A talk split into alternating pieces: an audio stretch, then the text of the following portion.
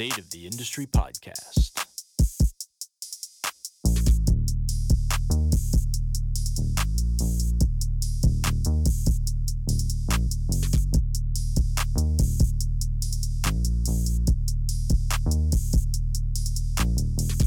And here we go.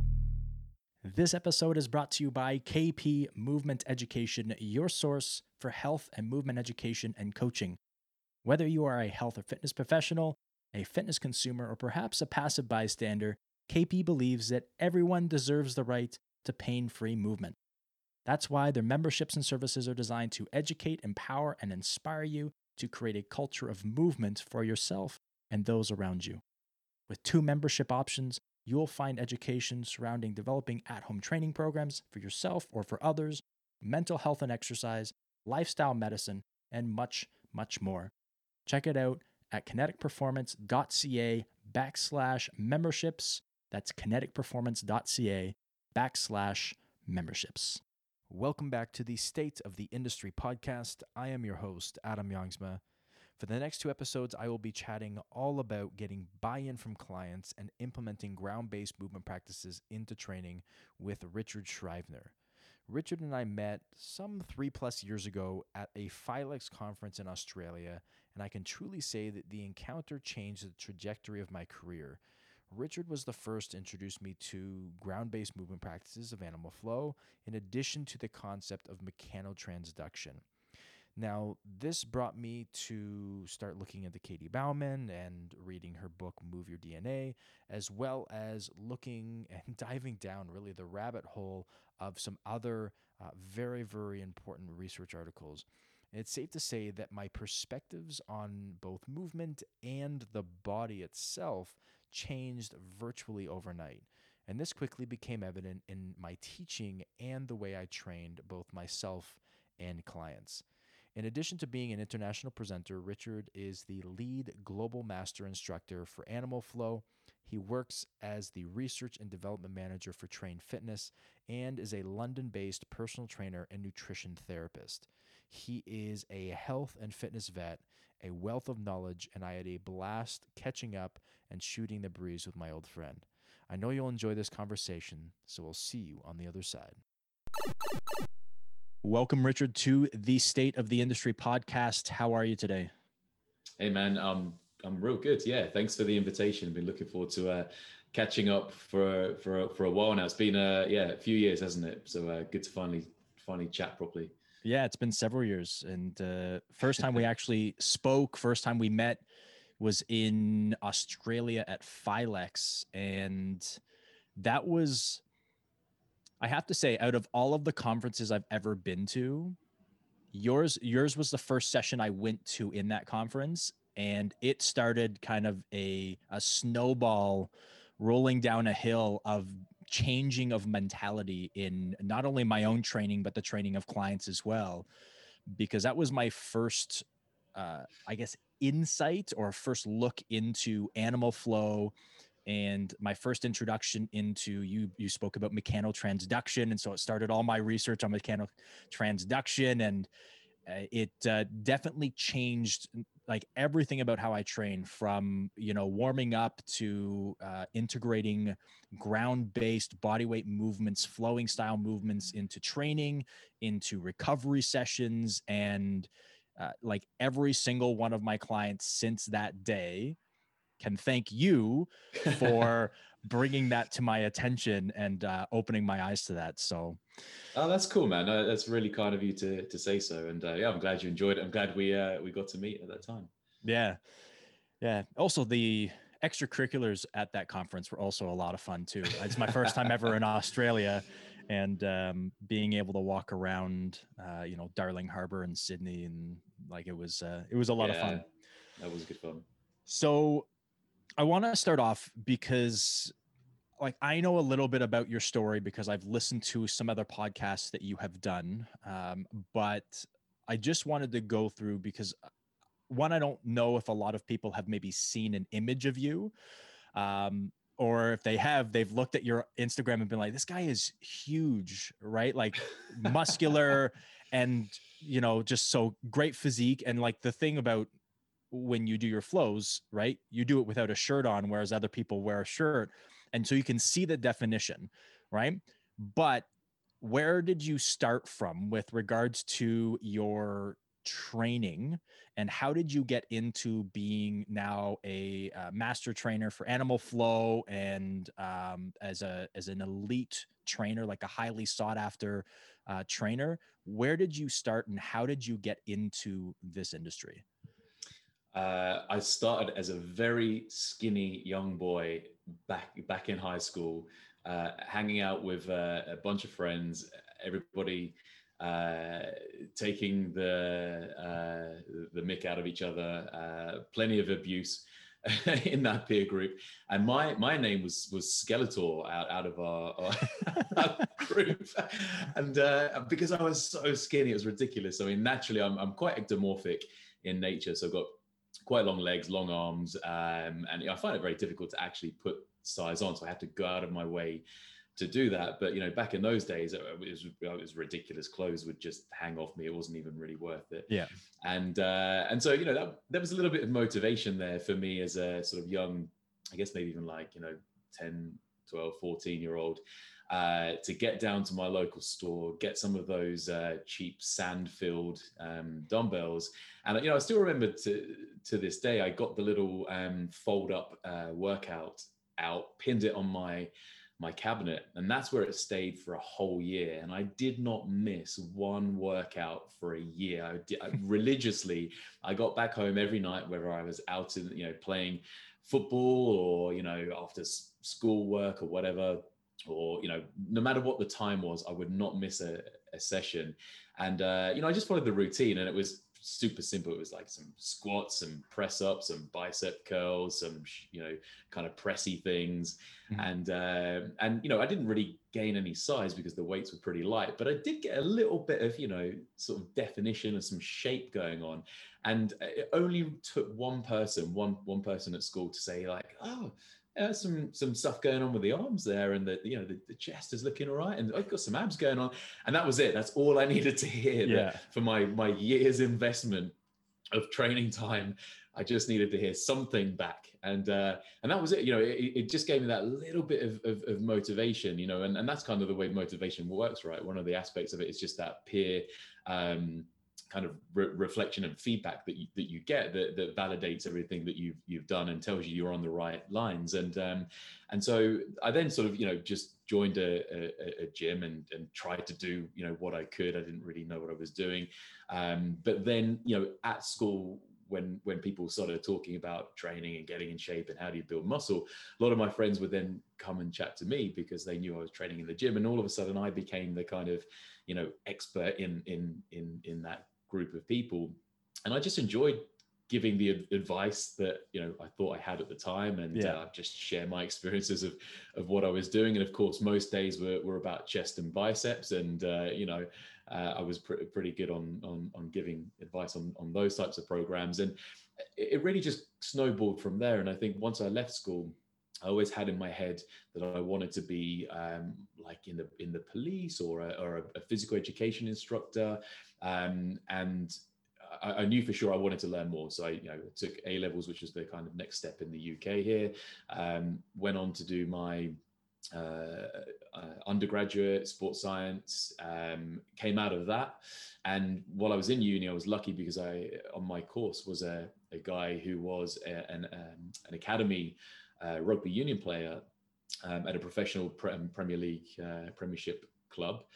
And uh, he mentioned that the strength and conditioning coach was uh, trying to recruit some guys to um, help out for a season at the uh, at the club. And it was great because at the time, it, Northampton Saints was the, the, club I got got to work at. There mm-hmm. were there were World Cup winners from from the England squad um, at that time. There there were some uh, former All Blacks players, some some Springbok guys, and it was just full of um, you know elite guys, not just in their performance, but the mindset as well. Yeah.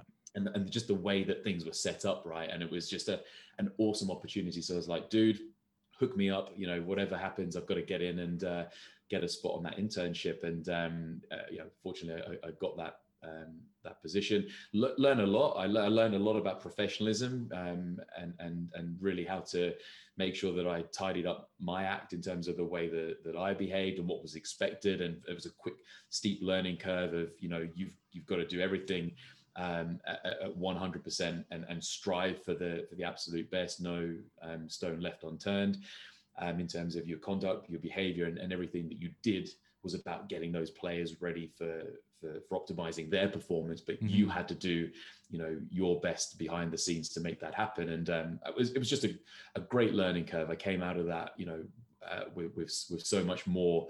Um, in my toolbox than than what I could have ever imagined. And, and I learned so much more doing that than I ever would have on any kind of you know academic uh, uh, you know, studies. And, and and that's not to say that that wasn't they're not both equally weighted. They both offer different things. I mean, you know, you, you need you need that that underlying theoretical information, as as, as you know more than anyone, that, yeah. that has to underpin everything that you do, so you understand why you're practicing and practic uh, and using practical techniques and the way that you're using them. You've got to be able to justify them and and know why you're using those. But you've got to have those both those, practical and, and, and, academic things that sit together.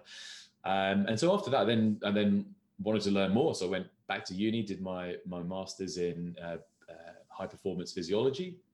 Um, and off the back of that, uh, went into education um, as a uh, tutor, teaching personal training courses, and and that's kind of you know what I did for the next seven years in in in the same company. I gradually gradually moved up a little bit more to research and development, and uh, um, along the way, I was training clients and, and, trying to put into practice everything that I'd learned, working with a few athletes as well, continuously training myself, experimenting with stuff that I'd learned, nutrition and, and training. Um, and it was at that point that I came across um, Animal Flow, which is one of the you know the key roles that I that I have now as an Animal Flow master instructor. Mm-hmm. Um, and you know, one of the guys in the office uh, had the had the DVD download, and you, you know you, you, know you know in your heart of hearts you should really go online and buy that and pay the money for that. Um, but but I did what a lot of people do, and I hold my hands up and I'm like, dude, come on, pass me that DVD. Uh, you know, give, give me some of that action. Yeah. And uh, you know, I, I, I downloaded it um, and uh, whenever I see Mike now, I, I, always try to remind him that you know I, I owe him twenty bucks for that that DVD from however many years ago. Yeah. I stole it off my mate. Um, but yeah, so I, I, I got into um, you know practicing uh, these animal flow movements uh, within the format that they were in at that time, and I just loved it because you know I realized with all the training I'd done up to that point that my body was craving uh, movement. I, I I just spent so much time doing a lot of strength work and, and hypertrophy work that that I'd actually, without knowing it, you know, got sort of quite tight and and and stiff around the shoulders and, and the upper back and the lower back and my hips. And actually trying to do demonstrations in the personal training courses I was teaching to these budding young students that actually could all move pretty well. I was founding found myself lacking um, on a few occasions, and that was a bit of a wake up call to me. I'm like, hey, I'm the tutor here. I'm supposed to be giving these guys demonstrations of, of, of, these exercises, and I'm struggling a little bit to get into the positions, or my posture doesn't quite feel as as, as good as it should when I'm looking back at uh, you know images and, and videos and what have you. Yeah. And, and at that point, it's like, okay, what am I going to do about this? And uh, you know, so I, I took up uh, capoeira actually for for a couple of years because I knew that that that would help me improve my mobility. But I just like the look of it. It looked dynamic. It resonated with me. Um, and uh, and off the back of that my mindset then had shifted towards what what a movement training discipline can do for you um, and and therefore I just think my eyes and ears were open more and, and that's how I actually found animal flow I was receptive to it I was looking around um, and you know it, it's like when you're looking for to buy a new car right and you know, and, and, if you want a black car, all of all of a sudden, all you notice on the street are black cars. That yeah. they've been there all along, but now you see them, and it's it was the same thing here. You know, I wanted to um, to, to understand what what movement training could could do for me. Primarily, it was much more of a selfish, um, you know, sort of introduction to it. And so, having taken taken up capoeira, um, I was then okay, right? What else is there? What do I need to do? What can I learn? Um, what other systems can I can I investigate and get stuck into? And that's how I kind of came across Animal Flow. Stole my mate's DVD, practiced in the studio for you know for for a few months, and just eventually got to the point where um, I, I thought, well, I, I, need to learn this stuff properly. I think like a lot of people do. You know, we try and follow it on YouTube or Instagram yeah. or whatever, and you can get so far uh, and, and do a relatively good job, but you can never really get into the nitty gritty details unless someone properly teaches you who knows what they're doing. So, you know, I got in contact with Mike Fitch and, and Karen in the US, the, and Mike is the creator of Animal Flow and Karen's yeah. his business partner. And uh, so we, you know, got them over to the UK, ran the first workshop, and um, I just sort of speculatively said to the guys at the end. I mean, we got on well, and I said, uh, you know, if you ever need someone in this part of the world to teach, um, you know, I'll throw my my name in the hat, and I'd, I'd, I'd love to to help if you need someone. And it, my, it was funny, Mike just kind of went, yeah, yeah, all right, done let's do it. So it was kind of a, a, decision made on the spot. And uh, yeah. I, was, I, mean i'm so happy that, that that he said yes and that he invited me into the team. And you know that was my my entry into becoming an animal flow master instructor. And then really that's where my path to to, to using movement training um, uh, in, a, in, a, much more serious way, in a much more methodical and considered way, became you know part of what I did, not not just for myself, but in, in education and with with clients as well. So that that's when it really kicked off. Yeah, and um, I, I remember watching a an Ido, Ido Portal video once. Uh, it was actually on London Real. And he was walking through and he was talking, and one thing hit me and was kind of like a club hitting you, but a light bulb goes off at the same time. So it's like your light bulb's out and you're just tapping it, and then all of a sudden the light goes on. Mm.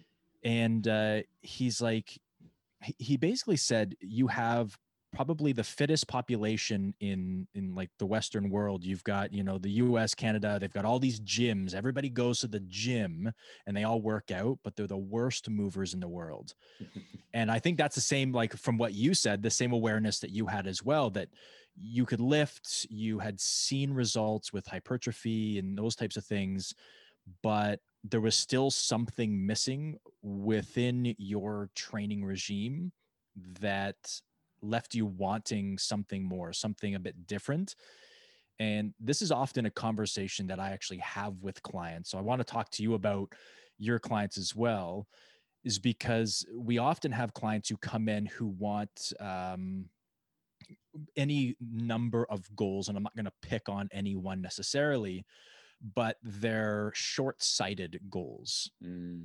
They're not. They're not looking long term. They're not looking at outcomes further than six months a year and you started out kind of maybe looking short term, right? Like when you first started training, when you first started doing that exercise card up on your wall every single day, and then you started to see. So your motivation kind of started a little bit differently, but then it kind of transformed into what you now do. And you see movement very differently now than you did back then.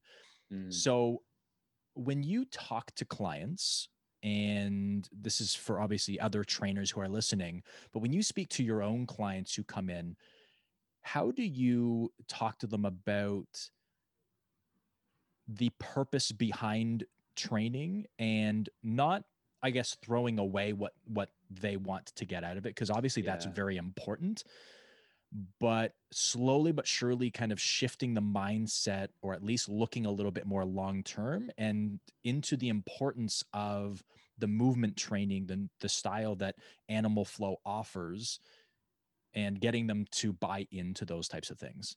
Yeah and and you know you you hit the nail on the head there that first and foremost you know you've got to be fully validating what their goal is and what they want to achieve because it doesn't matter how much you believe in in movement training and what that has to offer and what you think they need you start throwing that stuff at them.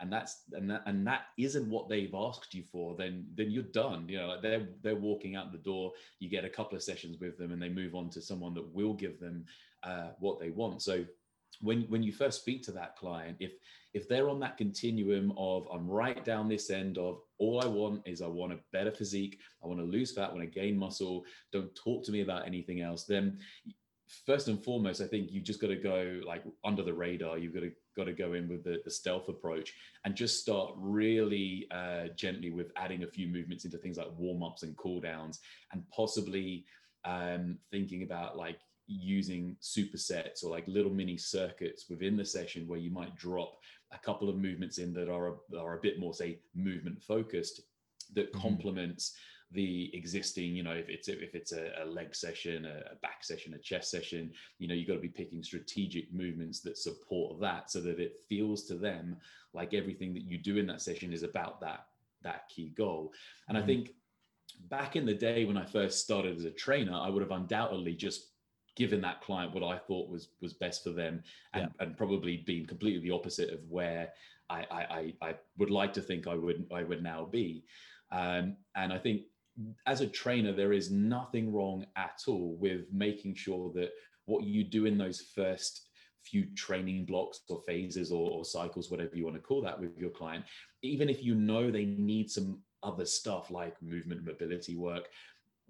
I don't think we should be afraid about not putting that in early doors if we first just need to get the buy-in right because once you get the buy-in and you get the the habits and they're into their training and then they you know they really they really want to make that part of what they do week to week.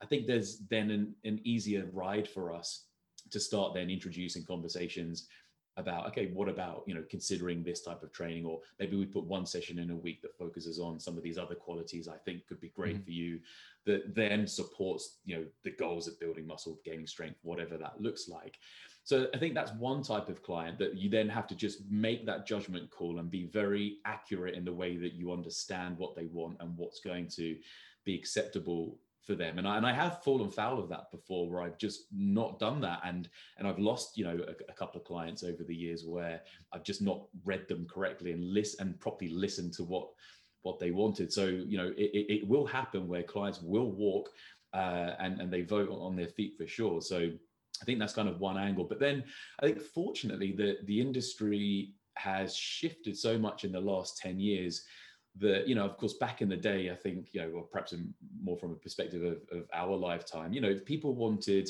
either wanted to be fitter from a cardio perspective they wanted to be perhaps um, stronger and more powerful from a sports perspective or they wanted more muscle and they wanted mm-hmm. to look better. There was kind of like i think three buckets that generally you know you, you might group people into. And for most of like the maybe the 90s and noughties that was kind of pretty much it. You went to the gym to work on one of those kind of three goals and then you know, as we sort of get into the last 10 or 15 years, especially, and you've got um, excellent coaches stepping out of disciplines such as, you know, gymnastics and acrobatics and, and maybe dance uh, and softening up their approaches to be a bit more mainstream and offering programs and workouts that that people could actually do rather than you know needing to be a, a martial artist or a gymnast uh, gymnast. Mm. then then people are like oh wow okay maybe i could do that. If it's broken down in this way and taught in this way i could i could learn a handstand i could learn a muscle up i could learn to do you know, a body weight push up or a pull up or you know an overhead squat or a cost you know whatever. Um, and because of people becoming more receptive to, to, to those ideas thanks to coaches sort of stepping out of their areas of expertise and trying to, to, to speak more to the mainstream, I think the whole industry has shifted so that actually the, the clients these days, when they come to you, they're already slightly more open-minded to that now. And, and actually a good percentage of clients I've personally found will directly ask you for, for sessions and approaches on how can I move better? How can I get my body to feel better? How can I gain uh, flexibility, mobility, whatever terms they're using. And actually, it's really nice now when a client directly contacts you and says, "This is my goal to move better," and it's like, "Yes, I don't even have to, you know, fight with you on this. I don't have to persuade you. You've already bought into it." And I think that's re- representative of the general shift of the industry that's done that hard work for us as trainers. And so mm-hmm. now we can say, "Great, you know, the tools I have to help you are." X, Y, and Z. If that works, let's move forward and, and I'll do my best to help you. So yeah, it, it's kind of, you know, figuring out who the client is, where their mind mindset is at, what they're open to, and then just trying to interpret that correctly and then and then go forward from there. Yeah. And I think as you said, I think the the industry has has really moved in that direction. And so you are training clients now who are more intelligent about what they should be able to do uh, because even if you're on instagram and even if you're or on facebook or whatever it is if you're watching all these people that you follow or your friends that you have you're watching their feeds and then things that they've liked may come into your feed you're eventually going to see something from a gym and more and more is people showing you new things. Now, I don't want to Mm. say that all those new things are fantastic because there is some silly stuff, but there is a lot more of this movement based training that people are getting into. And, you know, it's not just the muscle beach bodybuilding Arnold Schwarzenegger kind of of of lifting now that we're doing, right? Like we're seeing a lot more of that. And I think this leads into the next kind of topic that I wanted to get into, which is training intelligently. So making sure, like being able to um, understand the purpose behind what you're doing and being able to self monitor your own movement, movement quality, not Mhm. just in the gym, like during the session, whether you're virtual or in person, but also when you're so for instance when i'm going to be moving in three days right lifting heavy heavy boxes some of them in light boxes. Sometimes i don't know what's in them and it's going to be a guessing game whenever i pick them up. Some of them are very awkward. So being able to self monitor even my own body while i'm doing all this know when kind of i'm starting to feel something that should Mm. probably pull back or um, feeling a, a poor position. So can you just talk a little bit about um, intelli- like training intelligently and self monitoring for your own kind of benefit. Yeah, and and I think when when it comes to things like self monitoring and, and and a term that's often used, I think these days is auto regulation. Um, eh, you you can give yourself a get out in that you might have a session planned, and you you might wake up and you might be like, oh, you know, uh, do I feel a bit tired today, a little bit sore, a little bit stiff? Sometimes you can use that as an excuse not to go and do the session that, that you've planned to do. And I think there's a fine line between listening carefully to your body and figuring out what it really needs versus making progress in the results that, that, that you want to get and following a plan and just trying to walk that fine line. So definitely for me, one, one of the things that I always like to do to help understand where I'm at on any given day is I like to go in, into the gym in the morning before work, either before clients or before one of the um, development roles that I have. Um, and I will just go and do a 30 minute like mobility session. And I've got like a, a routine that I always do. It's pretty much the same that hopefully gives me the biggest bang for my buck in 30 minutes. And I get on the ground and I'll just start in at the hips and the lower back and just kind of work my way out, you know, to the peripheries. And it's just a bunch of um, mobility drills that I think just give me a sort of a, a, nice kind of quick fix and get everything you know, going and mobilized and moving for the day. And, and based on how I feel during that session, I, I and I, I think I'm generally getting this to be, you know, sort of quite accurate in terms of the messages I I take from that session, it, it, gives me a really good idea as to how I'm going to perform if I've got a you know a, a, a, a later session that's more of a results based session, whether that's mm-hmm. again with movement or whether that's something that's more of you know of a, of a resistance based strength session, whatever that is. Um, I, I judge off that morning routine what I think I'm going to be like later in the day, and for the most part, it tends to be fairly accurate, although not always. And sometimes you just have to test the water a little bit go in, start with your first couple of sets. And if you're just not lifting as well, you're not connecting with the movements, maybe the snap or the, the speed or the drive is not there, then that might be the time to say, okay, let's just back off and, and maybe cut the intensity or the volume by 20 or 30%, or, or, or even in some circumstances, just put that session to, to another day so that I'm not compromising on what I want to get from that session. I've just shifted it to where you know, I expect to feel uh, better. So I don't think there's ever really a right or wrong way to assess what you will feel like on any given day and what you expect to get out of a session. But I think, you know, you, you, you could just generally wake up in the morning and, and walk around your lounge and just think, you know, man, I feel really like knotted up and tight and stiff. And, you know, I'm going to have to invest some time this morning to, to kind of work all that stuff out before I can even think about hitting the session that I want to hit today. Or, you know, if you wake up and you just feel good and energized and you and you're ready to go, then you know you you've got get a coffee down, you get in that gym and go do your thing.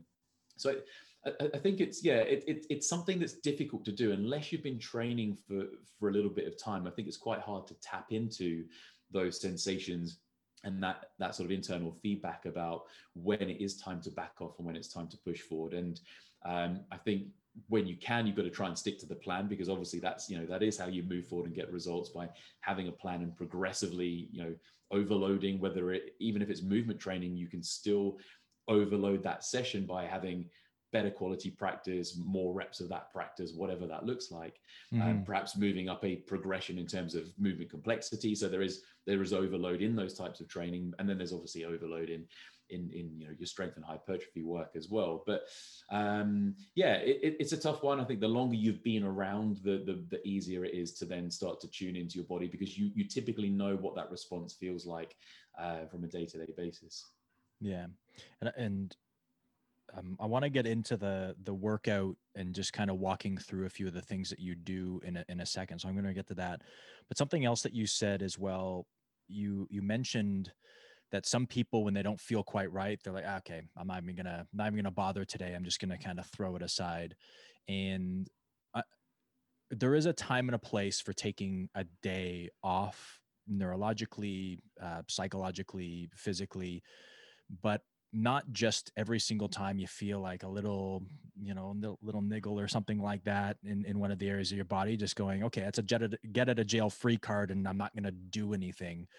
There are ways to adapt, as you said, adapt training, modify the training that you're doing, or just change the program completely. And instead of doing a lift, you do a mobility session for 30 minutes in the afternoon. So if even if you had something big planned, you had a, you know, an hour long hypertrophy or strength power workout scheduled if you're not quite feeling it that's okay but that mm. doesn't mean that you don't do anything there's still benefit to you being in the gym um, even if you're not working towards what the goal was for that specific session itself.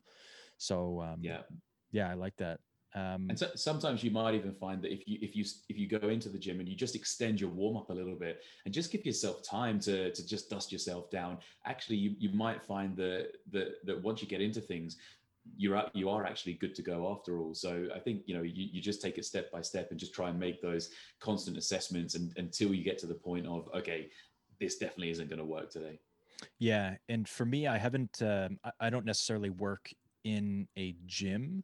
So for me, it was my warm up was how I self monitored. So I'd go in with a plan, but I'd be like, let's see how this warm up was. And I do, as, a, as you do, um, a very consistent kind of warm up prep. Mm-hmm. And then I get into my specifics for whatever lifts I'm going to be doing. But so that warm up for me is always how I self monitor. How am I feeling today? Where am I feeling it? And I might adjust a lift um, the load or the actual movement entirely and shift to a different type of movement. And um, now that I'm going to be building this new studio, I'm going to have the ability to go down in the morning, do some movement. As you said, that, you know, it might be 20 minutes, 30 minutes of just a mobility circuit in the morning, gets the blood flowing, gets the brain going, in addition to having that mobility benefit and feeling the body. And then usually my lifts are between two and four in the mm. middle of the day somewhere and then i finish off the day doing some more work because it wakens me back up uh, and i find i have the best result i don't do well if i work out early in the morning specifically with bigger loads and i don't do well really late at night because then it keeps me up all night. Yeah. Uh, but i'll be able to actually start doing that with this studio. Nice man that sounds good. So can you just walk walk through uh, and you don't have to go into detail about the specific exercise that you do, but the the almost the process that you walk through in that, you know, 25 30 minute mobility workout that you that you do pretty much every day what is involved in that and how do you kind of proceed? I know you mentioned going kind of from hips spine core and then working your way out to the extremities um, mm. but does it involve things like do you have breathing? Do you have rolling patterns? Do you have uh, is it a lot of flowing stuff? Like how, how do you organize it um, to i guess maximize your time? Yeah well, well i think that my tendency is to be someone that's quite tight and and, and i feel that if i don't do much movement uh, and I leave it too long, I, I really feel like my my tissues, you know, contracted on themselves, and uh, and I find that I lose access to movement quite quickly, and um, that's actually something that's always in, in, intrigued me. Just that general variability from from person to person. You know, somebody can jump straight out of bed, and, and, and then they can you know sit in a deep squat immediately, bend down, touch their toes, you know, and and, and do a variety of, of things like it's a piece of cake. Whereas for, for me, I would actually need to kind of warm up to that a little bit. It, it's not the kind of thing I can I can jump straight into. Um, and so when I do these uh, morning routines, and especially you know even if it's not straight away in the morning, but the first thing I do do that's um, physically active and, and and sort of almost is in pre- preparation for perhaps a harder workout is I start on the ground and I'll do um, a lot of rotation work into my hips and lower back. So, especially trying to get into my hip capsules, which I think are probably one of my areas where I'm a little bit glued and, and, and tight. Um, and of course, that has some, you know, some tie into to the lower back, which again is an area for me that um, tends to kind of lock in and, and, get a little bit tight as well. So I'll do a lot of work through the hips, lower back, um, and then I'll I'll try and use a system where I use some kind of passive mobilizers. I'm just kind of rocking in and out of positions. Um, so, for example, I might just, you know, uh, put one foot across uh, my knee and just put my hip into external rotation, just push the knee away and just gently rock forward and back, you know, that kind of classical uh, hip rotation position. Mm-hmm. But then what I'll do is I'll follow that up with an active version. So I'll just rest the hands on the floor. I'll put my foot up over the knee and I'll just actively, you know, push my knee away, pull it back in and, and start just to put a bit of connection into that area. And then I'll try and find more of a, um, a, a movement that builds on that, that then helps me gain permanent access to that that range. So I'll, you know, perhaps put the foot on the ground and just do sort of a, a lift hip flexing my my hip pulling my knee in and then externally rotating no help from the hands try and get the foot over the knee and then lift it off internally rotate, put it back down on the ground, and try and layer it up in that way for each part of the body. So always starting with something that's passive and just trying to tease the tissues into just kind of, you know, loosening off and just, you know, letting the layers of the fascia kind of glide and slide a bit easier, what have you. Um, then actively moving through uh, perhaps what people might consider to be more of like a dynamic stretch. So applying a few of those um, types of movements and then finishing with something that's a bit more strength oriented and, and trying to gain the strength in those new ranges that I've been been working through. And I'll, I'll just do a small number of reps for sort of each joint in the body, typically starting, you know, hips and lower back and then radiating out. Um, and I can normally fit that fit that sort of full body routine into like 30 40 minutes. Um, and once i've done that i feel feel, feel pretty good and I'm, I'm ready to go. And, and if i do need to then do something more um, strength power based or even movement based later um, such as an animal flow session then then i know that that next warm up can literally be like five or ten minutes because i'm yeah. sort of already feeling pretty good from then. I can just do a few prep moves and drills and then i can get straight in and be productive. Yeah. Yeah i love that. And uh so I'm I'm kind of the same way. Hips, lower back for me, same kind of thing. Uh, I've had some SI joint issues, so like my, my back itself has been it. Like I go to osteo at least once a month to just make sure things are back in line because if I do a heavy lift and I for some like I compensate in one way or another, my hip, like my SI joint can twist and it stays out of whack and it just mm. radiates pain into the like laterally on the top of the back, and then it can even go down into the leg a little bit. And um, so my piriformis seizes up as soon as that SI joint moves to try to stabilize. So I, I run into a whole bunch of issues in that as well. But the one thing that I have found that if I do, uh, like I've got this little flow, this little animal flow that I do in the mornings, and specifically when I'm at, at rest. So when I'm on a break, so I'm up at the cottage or something like that, I will wake up in the morning, I'll grab a bottle of water, and then I'll go and just do this little flow on the dock. And I in like the rest of the day, I feel fantastic. If I nice. don't do that, I don't feel near as good. And I can even I can do it even if my back is sore because it doesn't bother it at all. Mm, right. Mm. Um, I'm not lifting heavy, heavy load that I shouldn't necessarily be able to control. So it's it's kind of um, low intensity and just the fluid, the fluidity of the movements that I'm doing. Don't compromise the back. Don't kind of put it into an awkward position. And uh, and yeah, so it's just it's fantastic how I've been able to integrate that into my own training. So now when I work with people who have back pain, I do something similar. Now I might have to modify something here, something there, depending on their situation, but just getting that gradual movement um, is is amazing with how it can make you feel. Because even when you go into um, like crab reach, right? Like you get the glutes extending up and then you reach over and just the stretch that you get with the glutes active, glutes help to p- stabilize and position the pelvis. And then so the lower mm. back's kind of taken off and then you get the reach, you get a bit of a stretch and then you come back down out of it. Like it's, it's phenomenal how some of that um, has, has helped. Yeah, we, we often sometimes get students that will come on an animal flow workshop. And if, if we've got a, a guy or a girl that's maybe had uh, a knee or a current back problem, you know, they'll often be sure to tell us at, at, the start of the workshop, and not and and and a lot of the time I'll hear the same uh, sort of introduction. They're like, "Hi, you know, hi, my name is so and so." I, need to let you know, you know, I've, I've previously had a, a, back issue or, or a disc issue. Um, I'm just not sure if I'm going to be able to get all the way through this. If I need to take a rest, you know, please don't think I'm being lazy, blah, blah, blah. And more often than not, almost nine times out of 10, once we've gone through day one of the workshop where we've introduced um, a lot of the kind of foundation movements um, I'm always super eager to see what they say when they turn up uh, in, in the morning of day two. And nine times out of 10, they rock up, smile on their face, and like, man, you know, that knee thing or the back thing like not only is it not there but i actually feel great and mm-hmm. and and it and, and it doesn't surprise me because i understand you know what the animal flow movements do for people and the the way we're just mobilizing the fascial net the way that every single joint is just getting taken through a real gentle range and and and and, and being experiencing those movements in a pretty safe environment and and in an environment that's comfortable for that person we're never asking people to move through a range or into a position that they feel uncomfortable with because we're mm. able to give the right regressions and progressions but it, it it it ceases to amaze me how many people's bodies will respond so positively to some of these ground-based movements and even if they've had quite serious issues before it, it just feels like there's always a positive effect upon the the whole musculo you know skeletal fascial system that is is is is never really yielding a negative response. It's more often than not a, a pretty positive experience for people.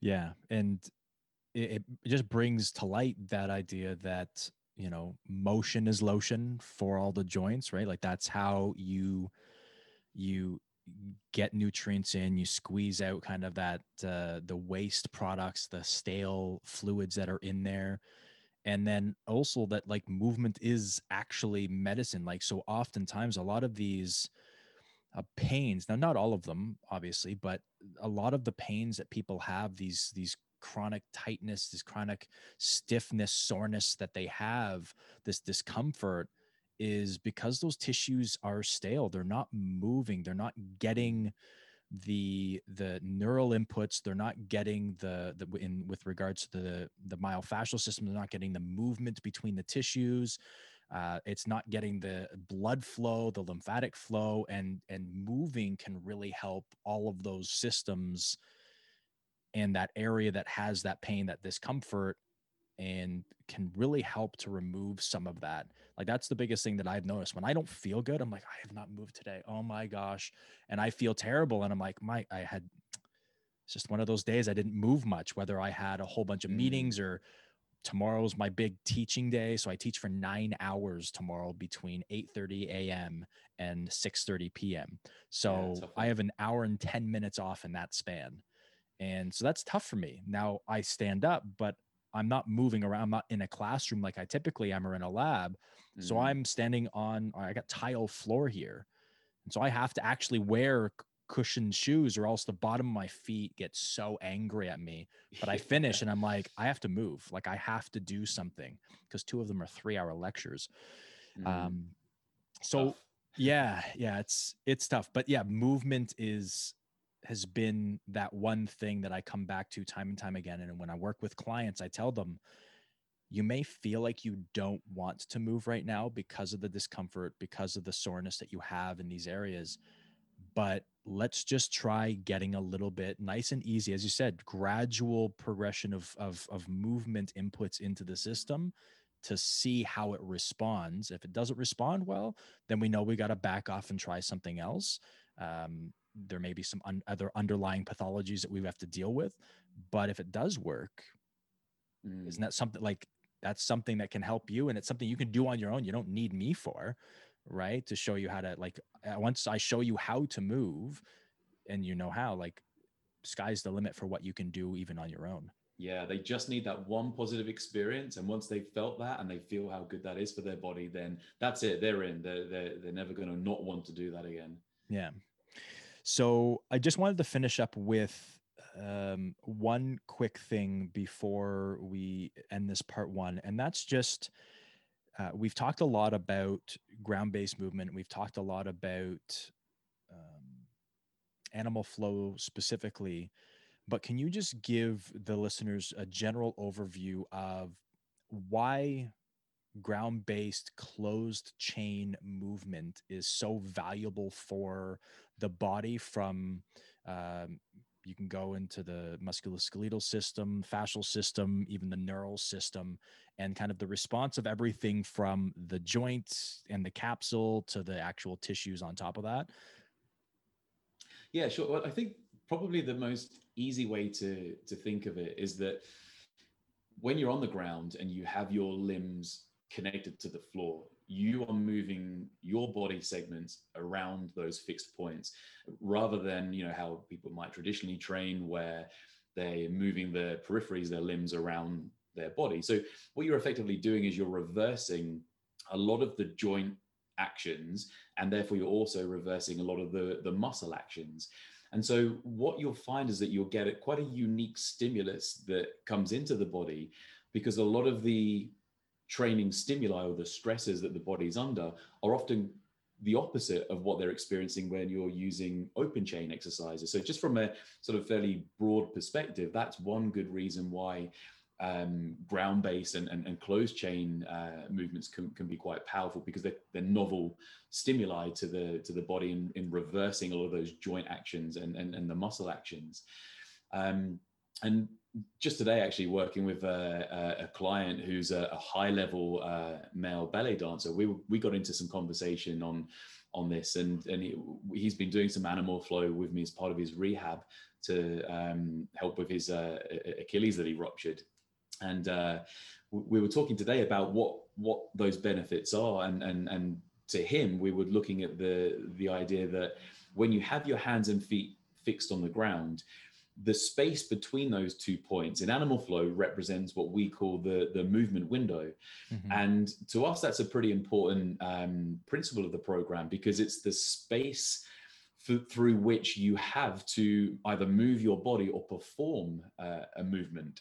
So typically, when we set up in animal flow, in in our beast position and and you all know this adam is we've got mm-hmm. you know hands underneath the shoulders and we actually bring the knees underneath the the belly button so we kind of shorten that position from you know perhaps a regular box or, or quadruped position.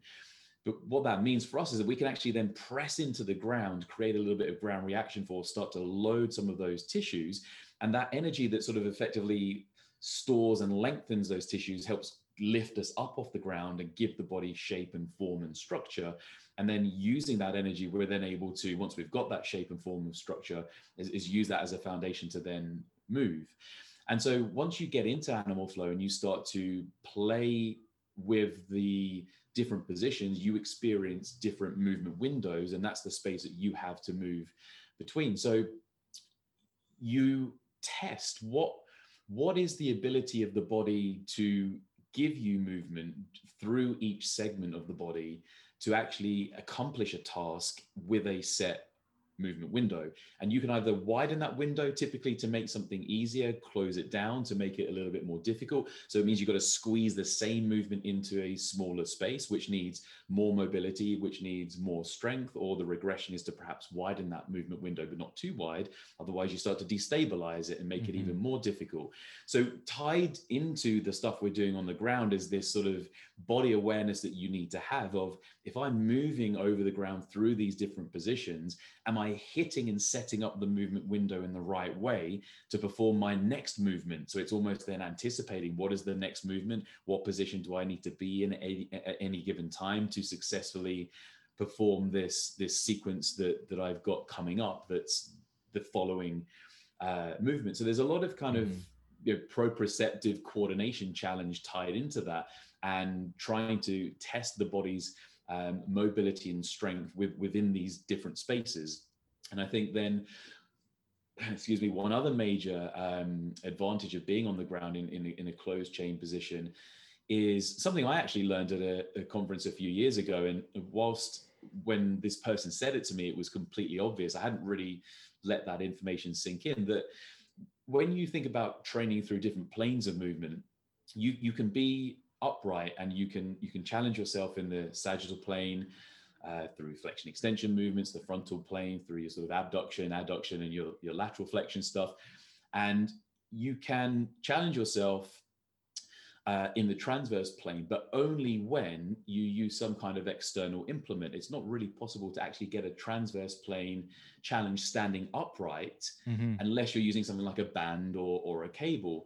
But when you put yourself on the ground and you align yourself horizontally, where you're in an animal flow, for example, a beast position or a crab position, the moment you lift one limb off the ground, you immediately put a transverse plane challenge into the body.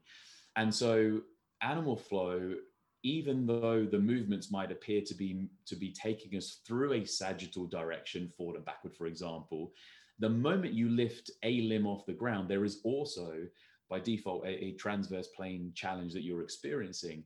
So th- that alone gives the body a unique training stress that you can't get standing up unless you're using some kind of external implement which of course you know is easy to do if you know what you're trying to get out of it and you're you're planning in the right way with with your exercises but animal flow offers us the opportunity to uh, put those those rotational stresses into the joints, into the tissues that perhaps you might not get so thoroughly from your your upright kind of bipedal stuff.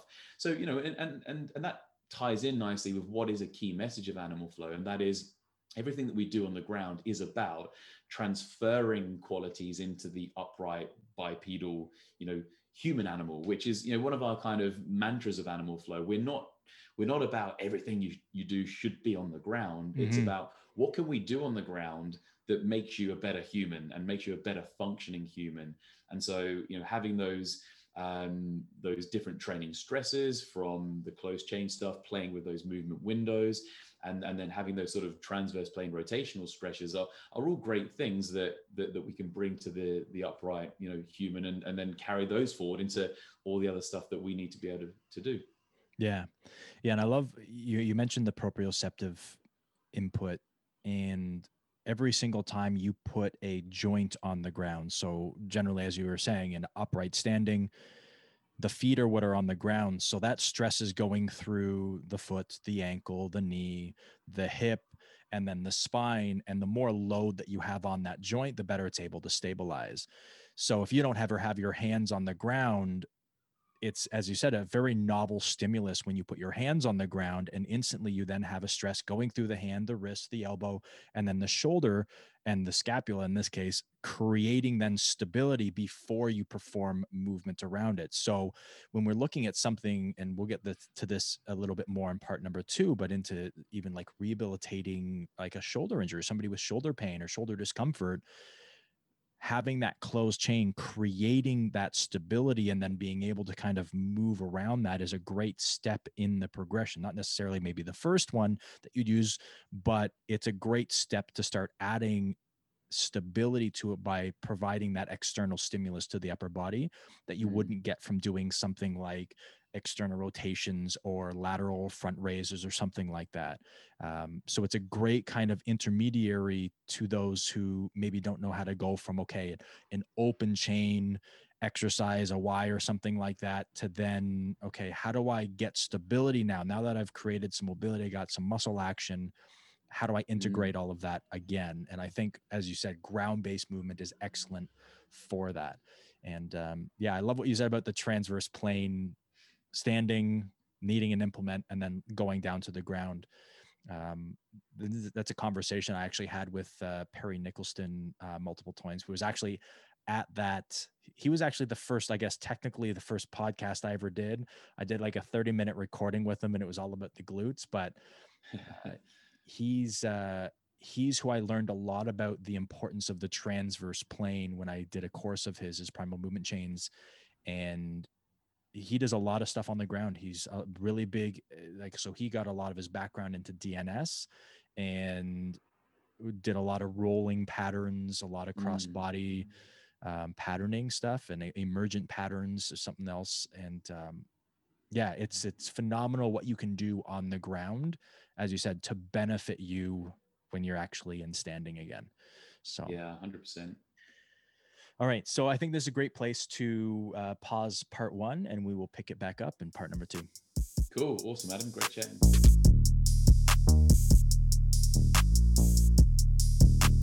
State of the Industry Podcast. I'll be back.